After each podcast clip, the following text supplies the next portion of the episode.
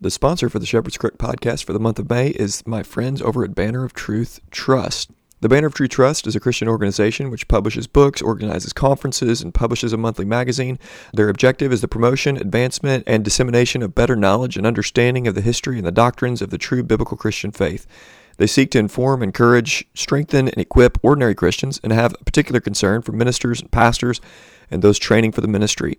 While the banner is most well known for the promotion of the best Christian literature from the past and the present, men in the ministry should know about their ministers' conference, one held in Pennsylvania at the end of May, and the other near LA in the middle of October. The banner hosts simple conferences focused on the preaching of the word, prayer, fellowship, and of course, heavenly, discounted Banner of Truth Trust books. Learn more about their books and conferences at thebanneroftruth.org.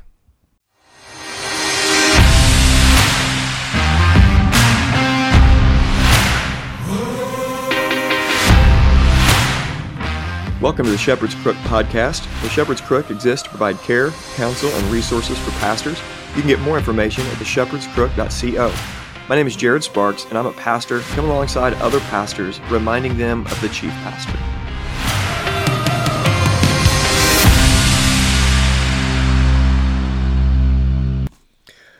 Well, welcome to the Shepherd's Crook podcast. This is a bonus episode. We have an interview today with Dr. Tom Ascol down in, in Florida. And uh, Tom, thanks so much for making the time and, and jumping on the show with us. Well, I'm glad to be a part of it. Thanks for the invitation. Yeah. Why don't we pray and uh, we'll get in. We'll get into the interview. Okay. Father, we uh, we're so thankful for your grace. We're thankful for your mercy that's upon us again right now. And I thank you for the work that you've done through Dr. Ascol and the lives that you've impacted. And it's just a privilege to be able to talk to him today about life and ministry. And I just ask that you would lead this discussion. I pray you'd put a huge spotlight on Jesus. Holy Spirit, just lead. And I trust that you're going to. For all the listeners out there, God, I pray that they would be encouraged and challenged. And uh, Holy Spirit, I just, again, ask you to work, and I know that you will. It's in uh, the name of Jesus we pray. Amen. Amen. Well, for those who I know majority of my listeners will be familiar with you, Dr. Ascol, but for those who may not be familiar with you, would you kind of tell us a little bit about yourself, your family, and where you pastor, and even throw some things in there, if you would, about Founders Ministry Ministries? Yeah, well, thanks. I uh, grew up in Beaumont, Texas, and um, went to Texas A&M University, and after that to Southwestern Baptist Theological Seminary where I did an MDiv and a PhD. I'm the youngest of six kids and grew up with a godly mother and uh, a father who had a lot of issues. And, but by God's grace, I believe came to Christ before he died uh, late in life, which we were all grateful for. All six of uh, the siblings are Christians. One is with the Lord already, and um, it was just a, a kindness of God that yeah. we're all believers and have great fellowship in Christ together. Though I'm stuck way down here in South Florida, so I don't get to see them uh, very often. But uh, we we are close and we're grateful for the way God's worked in our lives. I have been a pastor for over 40 years. Just clocked 40 years on Reformation Day last year. Wow! Congrats. And yeah, thanks. And almost 33 of those years have been here in Southwest Florida in Cape Coral at Grace Baptist Church. So I came here in 1986 while I was finishing up my uh, PhD work. I was working on a dissertation, or began to work on it after I got here. I'm married to Donna. We'll be married 39 years in just a couple of days. Wow. We have, yeah, we got six kids. Uh, one of them lives in Texas. She's a teacher there and is um, went back to Texas to do a, a master's at A&M at the Bush School and stayed there to teach. And I think she's getting ready to transition into working for a church, her church that she loves in College Station. Has asked her to come on board on staff, and I think she's going to do that. So Wonderful. that's exciting for her. Uh, she's not married, and my youngest daughter, who is 21, lives with us, Hannah, and she's um, works for Founders part time, works at a children's hospital, and is a has her own photography business, so she stays busy as well. And then the other four are married. I've got one son, five daughters, and we have nine grandchildren with wow. one on the way next month, Lord willing. So they all live right here. All the grandkids are with us, and all the children and uh, spouses are faithful in the church I serve. So mm. it's a, an incredible blessing, one that we don't want to take for granted, and we know that it's uh, probably not going to be this way, you know, for too many more years. But we're enjoying every moment that we can right now, having so many of our kids and all of our grandkids close. That's so wonderful, and I've heard uh, I've heard grandparent life is really boring and uh, and and really hard and and uh, yeah, no, wonderful. It's just great. I you know, Tom Nettles is a good friend of mine, and uh, he and I were talking about it right after I had my first. And of course, he had uh, grandkids long before me. And he said, you know, I think there's something that actually happens to your brains. I think there's actually some kind of chemical reaction. And, okay. And I don't deny that now. If it's not, it's something that probably no chemical reaction could uh, compare to because yeah. it's wonderful. Uh, you asked me to mention something about Founders, and that's yeah. an organization that I was involved in, in starting back in 1982, and so we've been going since '83 when we had our first founders conference, and that began simply as a pastors conference and leadership church leadership conference, and it's grown through the years. we have a very active website, and we now do theological training online in conjunction with several seminaries, so you can get up to 21 hours of credit at major seminaries and uh, do it through founders at a fraction of the cost. And do it somewhat uh, in a more um, uh, a schedule that can suit your life better than picking up and moving somewhere else. Uh, we also publish books, and we have a quarterly journal. We publish articles online regularly. We have Bible studies that we publish. And about seven or eight months ago, we started a podcast. Yeah. So my associate pastor here, Jared Longshore, and I do the Sword and the Trowel podcast, which just, I don't know, a month or two ago, we started doing video in addition to um, just the audio podcast. So I had to start wearing something other than cut off some flip flops. Uh, that Florida life, that Florida life that's right, there. Yeah. That's right. Right.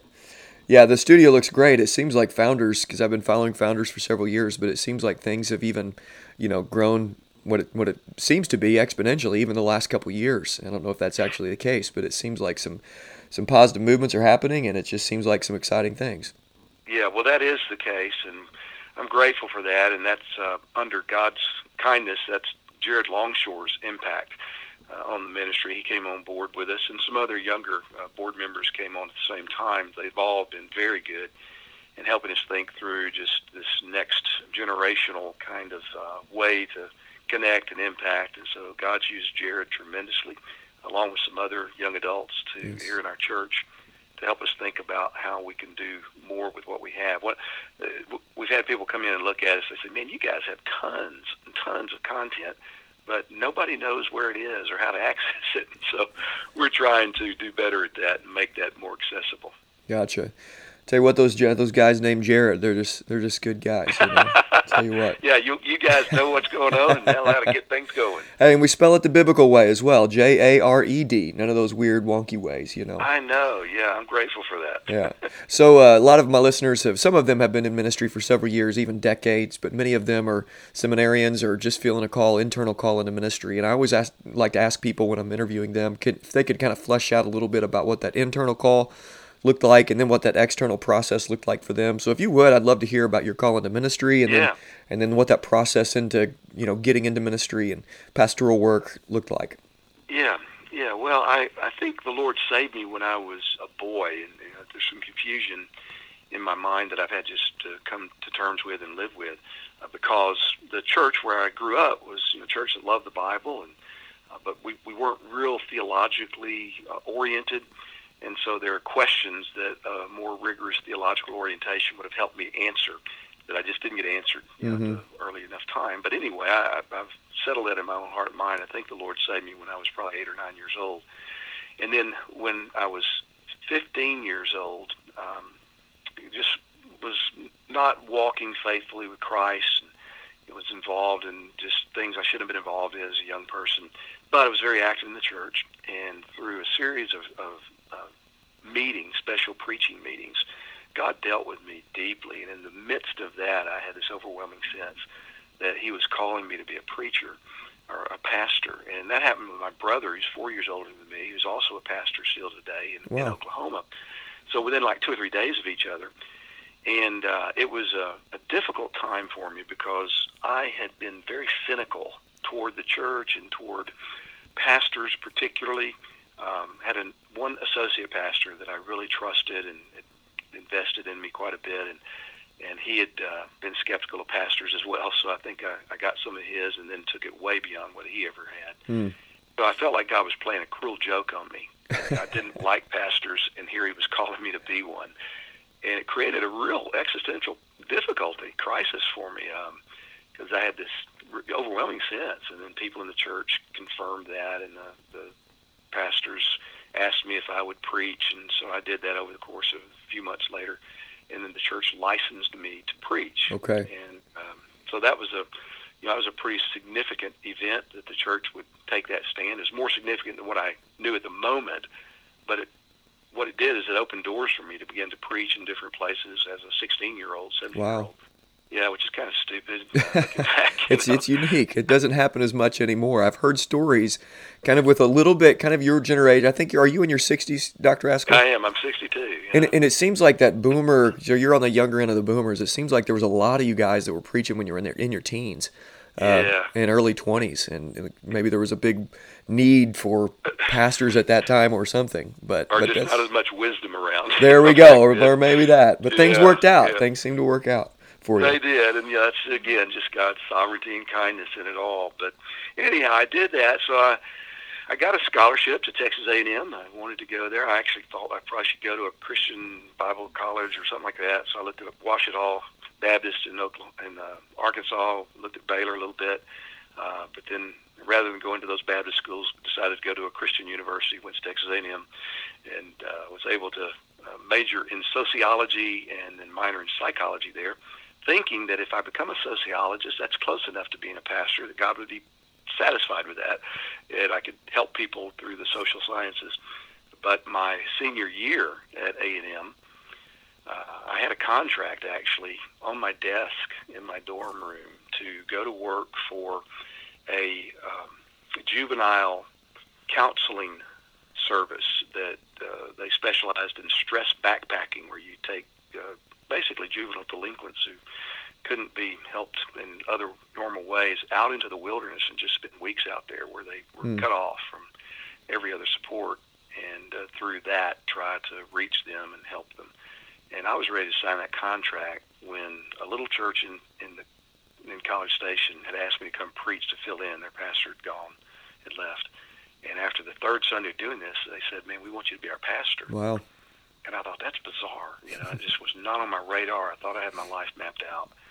And um, on on Halloween, Reformation Day, I didn't know it was Reformation Day back then. In uh, 1978, uh, God confirmed that that's what I should do. So I agreed wow. that day to be their pastor and that's how I got into it. So the the external call was confirmed through my home church with a licensing process. Okay then when Rock Prairie Baptist Church of College Station asked me to be their pastor, um, that that was kind of a further sense of okay, this is what God has for me to do. Yeah, yeah, that's great.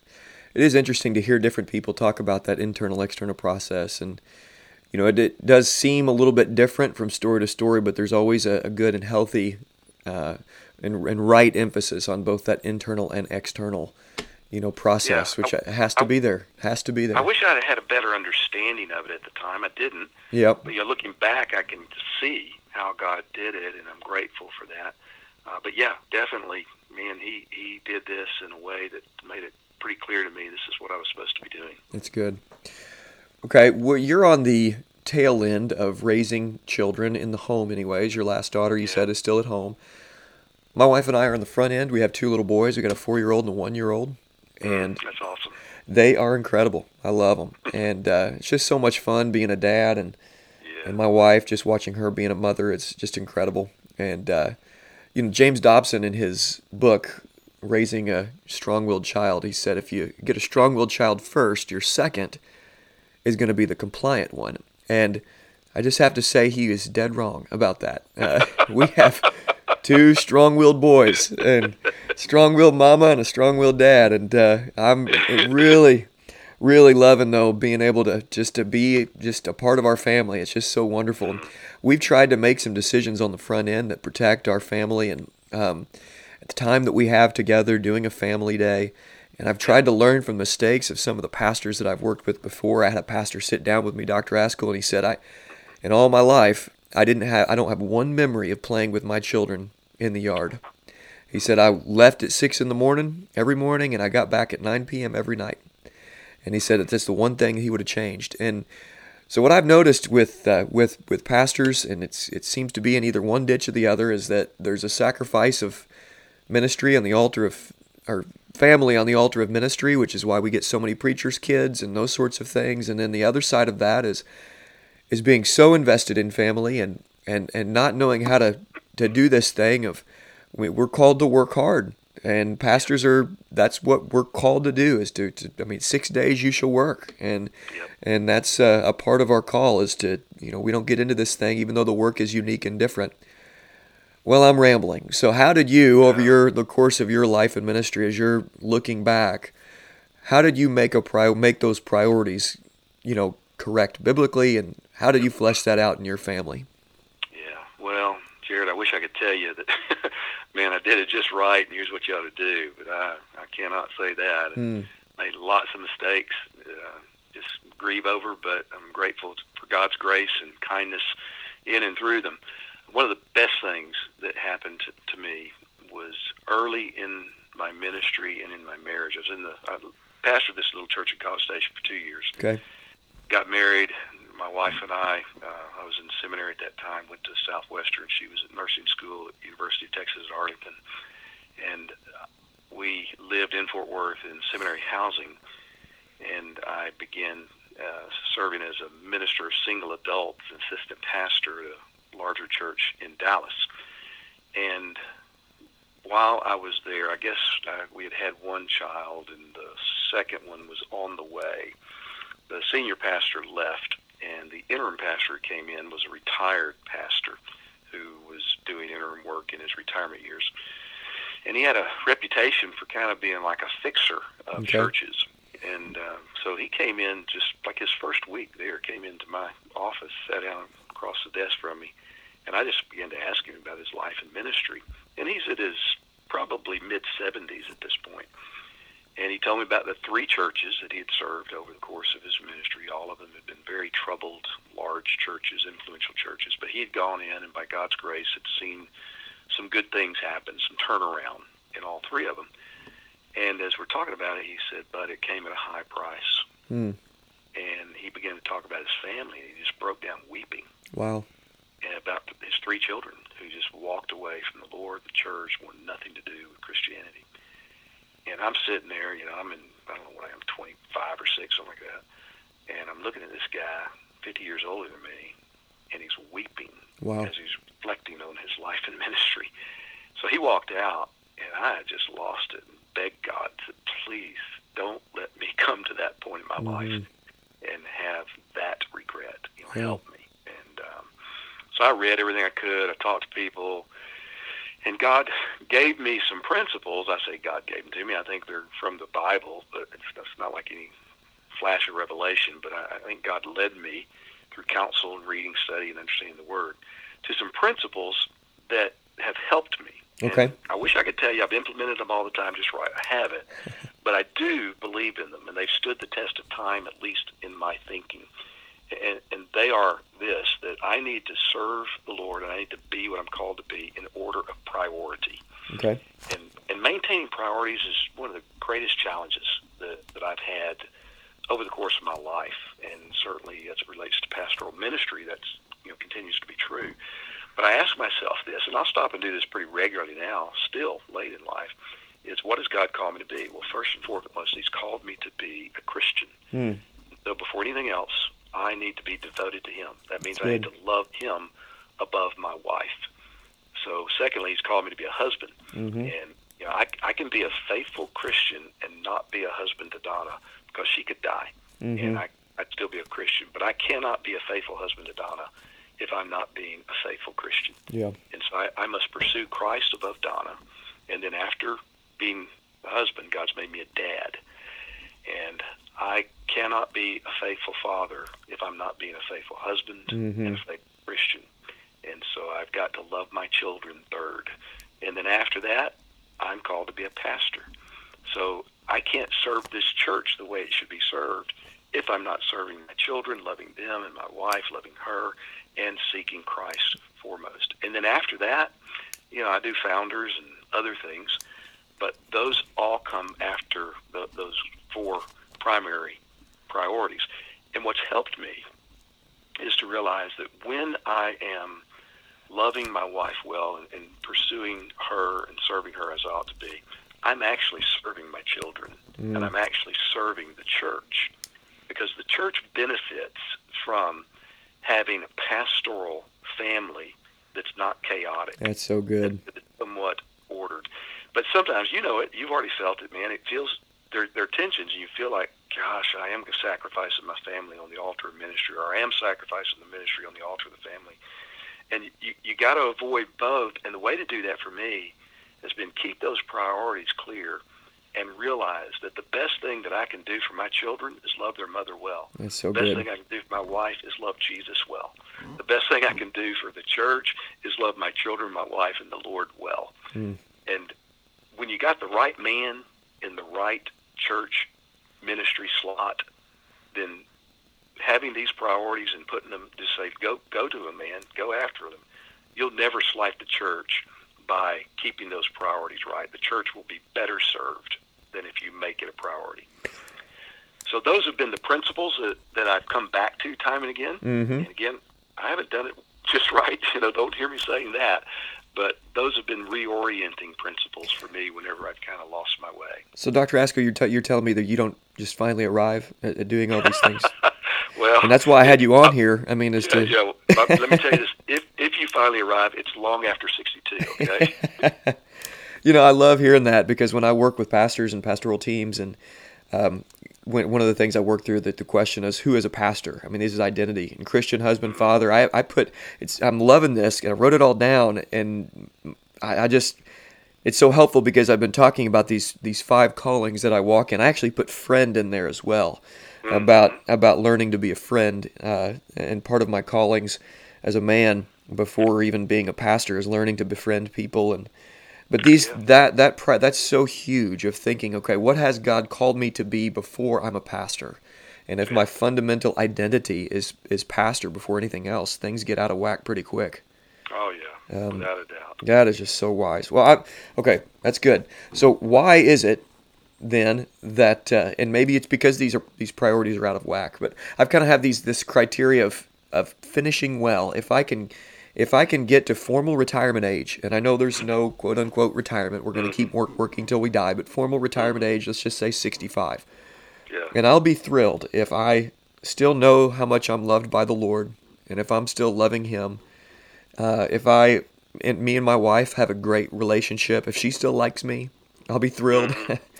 If my kids love and respect me, and if they're walking with Jesus, and I can't determine that clearly, but um, yeah if they love Jesus and I'm still making disciples, uh, still being discipled and discipling people, I will be absolutely thrilled. And this is anecdotal evidence. I know one pastor in our area that meets that criteria of finishing ministry well. Just one. Why do so many pastors burn out?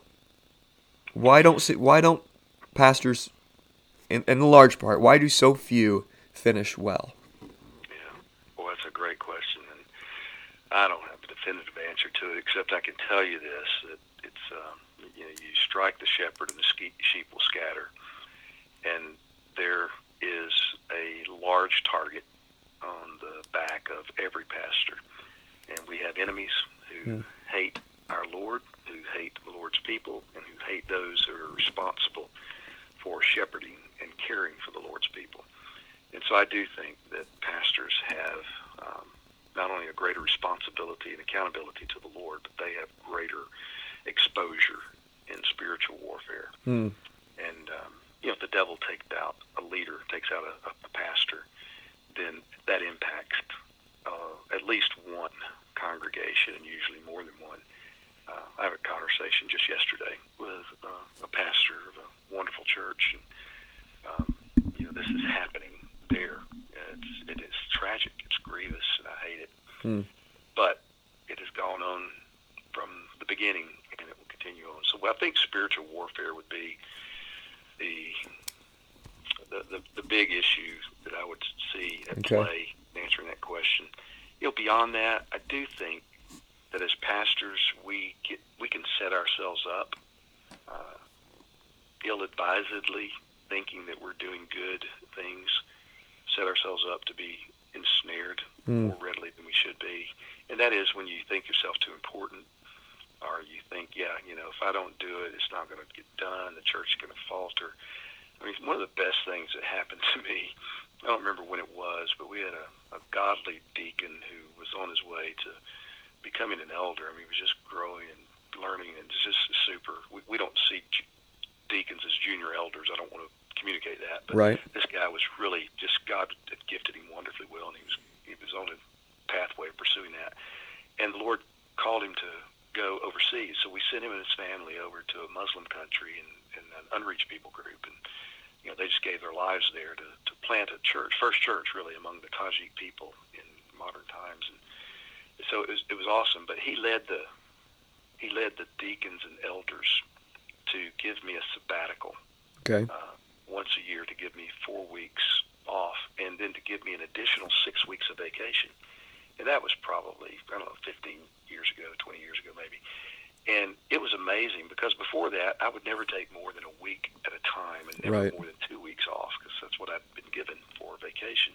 And it always took me a week to unwind. Oh yeah. So if I had a week's vacation, it was just useless basically Mm-hmm. because I I never unwind, and uh, so I had this, and I'm so happy about it. You know, I'm thinking this is going to be awesome. Well, I didn't use it, so a year goes by, two years goes by, and uh, one one night on a Wednesday night after prayer meeting, we're having a meeting of some kind of committee, and and the, I hear these kicking against the wall in the room next door. So I go and look. There's a bunch of little kids in there kicking the wall. And I say, oh, you- "You guys stop that."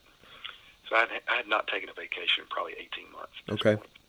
And so Now, did your wife, Dr. Ascol, did your wife know that you had this all this time you could have taken off that you didn't yes, take off? Did, you know? Okay. I mean, but you know, I was just too godly to take that.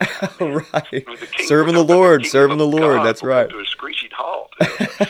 it's so. Uh, so the kids did it again. I get up, I go, and they- they're kicking the wall again. So I just grabbed them, you know, said, "Y'all come with me." There's four or five of them, and I marched them out to the foyer area, and, and there's a bunch of moms, including my wife, standing there. And I said, "Ladies, your your children are disturbing the meeting that I'm in, and I've tried to correct them. They won't be corrected. So uh, please take care of them."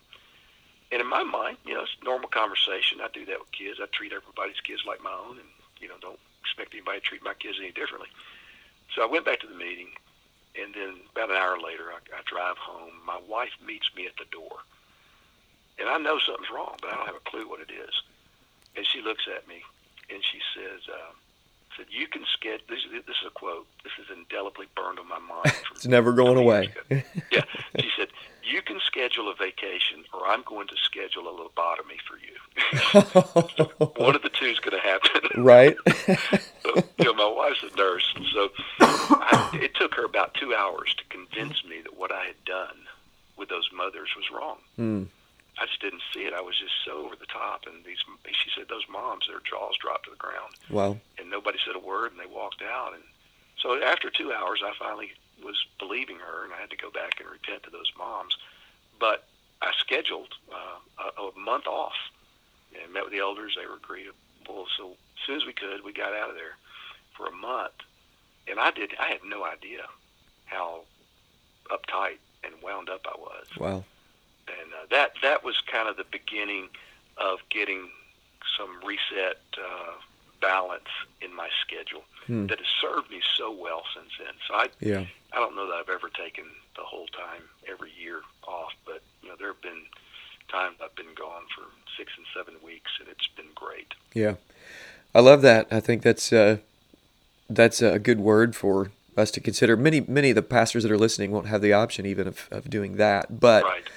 Regularly getting some time for not just relief, but just for some restoration, I think is just so crucial. And I'll tell you uh, what, I've, I've done this for a lot of churches. I'm happy to speak to your deacons or elders or committee or whoever about the benefit, the wisdom of this, Hmm. because th- giving me that time away has served this congregation well, That's and it's helped. It's helped me for the long term, you know, to, to play the long game. I couldn't have done it. I don't think I could have. I don't know. God knows, but it has been a means whereby I have been able to maintain the the pattern and rhythm of ministry here mm. going on what is it 33 years now. That's great. That's great.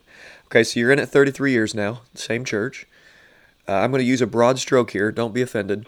Uh, boomer pastors and millennial pastors are notoriously not getting along or haven't given, haven't gotten along very well uh, in broad strokes. I think that's why there's been so, who, many. Who did you say? Millennial pastors M- Millennial pastors and boomer pastors, baby Boomers, boomer okay. pastors. That's me. Gotcha. Right, you. So I'm going to highlight your age here for a little bit, but. Uh, Get off the grass. Okay, there we go. Yeah, there we go. Uh, don't ride that skateboard.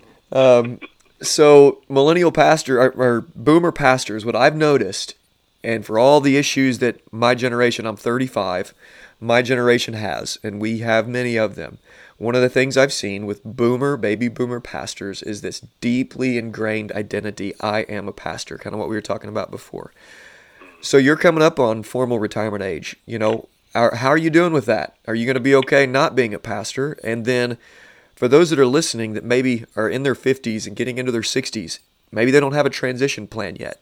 They don't know what they're going to do. Maybe they're living in a parsonage and have to hold on to a position because they don't have money for a home or mortgage. Yeah. Yeah. Okay, are you going to be okay not being a pastor?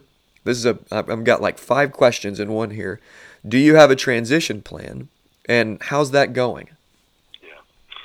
Well, I tell you one thing that I would encourage every pastor to do better than I've done. They should plan for uh, not being a pastor financially, you know. And I just I've been unwise, not as wise as I should have been. And God's fine, so uh, faithful, and we're fine. But we don't face the stress that some pastors face, which you just described. Oh no, I can't afford to not be a pastor. Mm-hmm. I mean, I'm quite confident that you know God can take care of us without me being a pastor and receiving the, the salary that I receive as a pastor. But I do think that needs to be more carefully planned than what I did. I, I thought it was carnal, you know, to think like that. And uh, it just was foolish. It wasn't carnal, it was foolish. So I'd encourage younger pastors, you, you guys, your age, plan for it. Okay. Start, so, start doing now, taking advantage of whatever IRAs or annuities that you can participate in so that you're not going to be tempted to be a, a boat anchor around the church when you should step aside. Okay. So, having said that, uh, you know, we, we've talked about trying to come up with a formal transition plan. We've seen several transition plans from churches that uh, looked great on paper that blew up uh, in the process. In fact, there's a book that I got for all of our elders years ago called Next, and it's written by I think the leadership uh, Journal or something like that. Okay. And it highlighted like six or seven churches. One of them is here in our community, and it, you know, you read it, just oh man, this is incredible. It's scripted. Well, um, the book was published, and within a year, and we read it that first year. That, that local church in our area blew up. Wow. Through the transition, and wow. there's two others that we know about that are in that situation. So, all that's to say that you know no plan is going to be foolproof, and you're dependent upon the grace of God and His Spirit, His Word. So you gotta you can't put your confidence in your skill to plan. That's mm. my that's what I've taken away from that. Okay. Having said that, our elders have for the last three, four years, at least once a year, had a formal conversation about transitioning. That I'm someday I'm not going to be the senior pastor here. Uh, that may be tomorrow because I could drop dead. Uh, that may be next year, five years. We don't know. But I'm I want to hold it with an open hand and what I have uh, tried to insist upon with the elders every year is, look, you, I'm counting on you guys, and you cannot let me uh, be a drag on this church. Mm. So at the point that it need there needs to be movement, you got to say it. I'm with you on it. I want what's best for this congregation. So even if it's hard to hear, I want you to, to know that I'm I'm basically arguing for you to do that right now. Yeah. Uh, we do think that we know what God's going to. We, we have plans. We we have hopes of what God's going to do here in transition. It looks like everything's in place, and uh, nothing would delight me more if it works exactly that way. Uh, I've served with a pastor, Jared Longshore, as an associate, about your age, uh, sharp as a tack, better preacher than I am, gifted pastor, uh, clear thinker, and you know, I could joyfully sit under his ministry without any qualms at all. So mm. uh, Obviously, it hasn't happened, so I may sing a different tune when it comes. But as I'm thinking about it, and theoretically, as we've prayed about it, and I've talked to elders over the last several two, two, three years at least, and it's a, we've talked to the congregation about it, so we don't have anything formal that we're announcing to you. But we just want you to know this is a conversation. It's going to happen one way or the other, Mm-hmm. and so we might as well be thinking about it, praying about it, talking about it, and we're trying to, to establish some principles that will guide us to know when and to, to what to do in the in the wake of it. So with that, you know, I'm willing to move away from here. That's kind of a sad thought to me, Mm. and yet if that's best for the church, I'll do it because Yeah. I certainly don't want to hinder uh, ongoing ministry. We're hoping that won't be necessary, and it doesn't seem like it right now. It doesn't feel like that's going to be a necessary move, but you know, we'll we'll do that because I, in my thinking, the the the priority is the church. Yeah. The church needs to be served well. That's good. That's all so helpful. I think that's really wise that you guys have been thinking through that for years. And I'm trying to now, you know, implement some of what you're saying, trying to think, because our church is going to transition when I'm in my 50s. The next generation, the next biggest generation in our church, are going to be in their 20s. So the key for me for transition for our church to be a multi generational church is going to have to be me being somewhat in transition in my 50s and and so my sons and their age group will be in their mid 20s and and so just trying to be wise about thinking into the future rather than getting there and being shocked like oh my goodness Yeah. I'm here and I'm not prepared for anything Um, right. and uh, yeah, that's wise. That's good. but it comes quick. I mean, I, I I sound you know more and more like my my father and mother and my grandparents. You know, with each passing year, about how fast the time moves, and both in our family and in our church, it's just pretty wild how things move. But all right, so let's talk about a couple hot button button issues and end with the gospel. How about that? That sounds good. All right. Uh, it seems to me that the SBC, of which we are a part, is radically embarrassed about our complementarianism. Is that true? And if so, why? Well, it seems to me more and more want to be known as complementarian without being complementarian. Okay. they don't want to give up the word, uh, but they're giving up the essence. And so we're now having new categories like broad complementarianism Right. or narrow complementarianism. And I mean, this I don't know when you're going to air this, but we're talking this the week before Mother's Day, mm-hmm. And it happened just a week or so ago on social media that we had Beth Moore and some other women announce that they were going to be preaching on Mother's Day in their churches. I saw that. Yep. Yeah. So you know, um, I mean, they're not embarrassed by this, and they they joked about it, so they weren't being in your face so much. But it is obviously something they have no qualms with. J.D. Greear, our president, uh, he, along with his elders, I think he's the main writer from what what I remember, is writing a position paper, has written a position paper, saying that women can preach on Sunday morning in, in worship services. Wow. Uh, if, I did not if know they that. don't do it in an elder-like way, I think the language is kind of funny to me. But anyway, he's you know he's trying to walk a line. I appreciate the fact he doesn't want to give up complementarianism, at least all of it.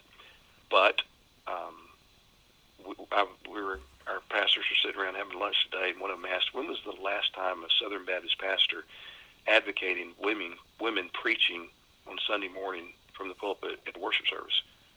And I said, "Never. You know, Hmm. I, I don't think it's ever happened. If it has, it, I don't know when." And so it's a new day, and you know, JD's a good guy. I'm not trying to throw him under the bus. These are public things he said. So yeah, I think we have a problem with it because I think I think there's a growing embarrassment that is unspoken about some of the things the Bible actually says. Boom. There you go. Yeah. Yeah, I, I think that is, uh, you're hitting the nail on the head uh, of verses that there's just an embarrassment about. Yeah. Um, that's so wise, so wise. I'm I'm hopeful that things we can see a uh, somewhat of a change, and I think the more and more we want to appear um, to be in agreement with culture uh, by our actions, the more and more embarrassed we're going to get. Um, Yeah. And uh, okay, another question: Can the woke and the non-woke work together, or right now is there is is the chasm grown so far? uh, with the statement on social justice that you were a part of working on and the gospel and kind of the Eric Mason woke church side of things. I mean, can these two groups, how can we which we're all one in Christ. I mean, I, like, I mean, for goodness sake, we're, we're talking about brothers in the Lord and brothers and sisters in Christ. So is there, how do we work together? Like what's, I mean, how, how do, how do we bridge this gap that, that's there? It's a challenge. Uh, it's one of the most uh, heartbreaking things that I've ever lived through. Mm. And uh, if you had told me five years ago that this is something that I would be addressing, thinking about having to confront, I would have just, you know, I would have argued with you. I didn't see it coming, couldn't have imagined it, and yet here we are, and it is grievous. Um, it's cost me friendships. Wow. It, um, you know, brothers that I love, respect, who've told me they think I've lost my mind, and questioned, you know, why would I throw away my lifetime of ministry in contending for the doctrines of grace over uh, something that now put me in the, the same side of the fence with racists and misogynists and homophobes. yeah, it's I just it's like the twilight zone to me. It seems like it. Uh, it does, and I I'm heartbroken. I mean, yeah. I'm just deeply, deeply heartbroken. So that's the question: Can we work together or not? Um, there are some positions being advocated that if those positions are to be allowed, no, I cannot work with people who advocate those positions. And, you know, that's what, what does that mean? I don't know exactly what all that means. Yeah. I can tell you this I'm not going where they're going. Yeah. Yeah. I'm just not going to do it. And I want to love and be kind. I want to be taught and learn. I want to see my blind spots. People help me. But thus far, man, everybody I've asked, help me. Uh, I've not. Maybe it's my hard-headedness, but I've not been helped yeah. yet. And I'm willing to be helped. I'm willing to have conversations. I've had multiple private conversations. You know, people see the stuff that goes on online and the articles back and forth and the social media stuff, but there have been many uh, conversations, and there are more coming mm. that I'm, I'm a part of. I know others are a part of, and I, you know, I'm, I hate it. I mean, yeah. I hate the thought of there being division, but there's already been some division, and it sure looks like more's coming.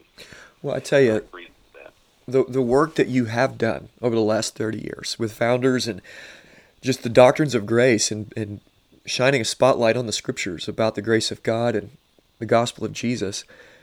Uh, am I mistaken here? Or when the Bible speaks about racial reconciliation, doesn't it primarily first, even before the image of God, doesn't it go to the cross? I mean, don't we don't we talk about the cross of Christ bringing us together and breaking down the dividing wall of hostility and and and it seems to me that this work that you've been doing for all these years by the grace of God what's been happening through founders I mean, if you're passionate about the gospel, you're going to be passionate about these things, for goodness sake. Yeah. Because there shouldn't be this dividing wall. Right. And um, that's what's so confusing, I think, for so many. And, and well, uh, you're right. Yeah, that's, you're saying it exactly the way that I'm seeing it. And uh, so to, to people who have said to me, you know, why, why would you do this? It's, I haven't changed, you know.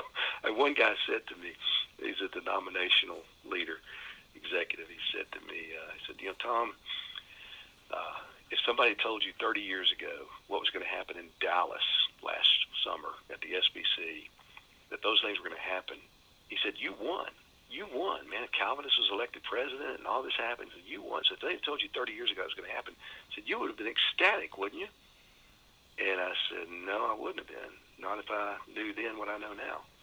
Wow. I said, I'm I'm not about Calvinism, man. That's, mm. I've never wanted to just Calvinize the SBC. That's right. I, I want to see the gospel get the the priority that it deserves. I want Christ have the preeminence that He deserves. And if you, I don't see that happening with some of the things that have just taken place and the way they took place. Yeah. And uh, so he was stunned by that. You know, he just didn't get it. But in my mind, I haven't changed directions. I, I, I think the still the issues are the gospel and local churches. I mean, mm. That's what Founders has always been about. And if we don't see some real turning and reorientation of the direction that so much seems to be going now in the name of women's rights, in the name of anti-racism, in the name of caring for uh, homosexuals and those that are caught up in sexual dysphoria. If we don't see a change, then the gospel is going to be an afterthought, and churches are going to be just like the world uh, within a, just. I don't even think it's going to take a generation. I think we've got maybe three or four, five years. Hmm. So, in my mind, it's the same fight. Yeah. It's just uh, taking on a different form. All right, we've been, we're about 44 minutes in. I want to finish and just tell me why the gospel is so precious. The gospel of Jesus, you've given your life. You know, God has done a work in your life, saved you, and, and you've been doing this work for so many years. Why is the gospel so precious to you? You know, if you just knew me, uh, I mean, I should have been an axe murderer I mean, that's if you put me on the sociological, psychological scales, you know, I should be a mass murderer in prison or already executed. Uh, God just rescued me, man. I, I mean, I, there's no, there's no explanation as to why Tom Ascol should be in his right mind, much less be a husband, a father, a grandfather, mm. and even know the gospel, much more even less so preach the gospel. So it's amazing that God would love sinners, and especially they would love me, and that He would give up His Son for me. I just, I am blown away by that when I stop and think about it. Uh, my, my life was a wreck. My life was on a pathway of just disaster, and God came and said no. I mean, He stopped me, he turned me around, and He gave me His Son. And um, I I don't know how to get over that. I just don't know how to get over the fact that He would love me like that, and that my Lord and Savior would know me, know all about me, know everything about my future, all of my sin, and willingly take my place. Man, that's how do you get past that? For goodness, I mean, for goodness sake, you just can't. It's just so good. It's so good. Well, I'm. It's been such a joy uh, to talk to you. I appreciate it so much. I think our listeners would be very, very much encouraged, uh, and they're going to enjoy this episode. Thanks so much for coming on the show, Dr. Ascol. I really appreciate it. Well, Jared, thanks for having me, man. Lord bless you and all your good work. Absolutely. And everybody, thanks so much for listening. Until next time. Thank you for listening. For more information, please visit theshepherdscrook.co. For care and counsel, please call, text, or email to set up a session. You can follow The Shepherd's Crook on Twitter, Instagram, and Facebook. And please consider sharing this episode and leaving a review on iTunes or whatever other podcast platform you use. And let me encourage you to remember Jesus Christ.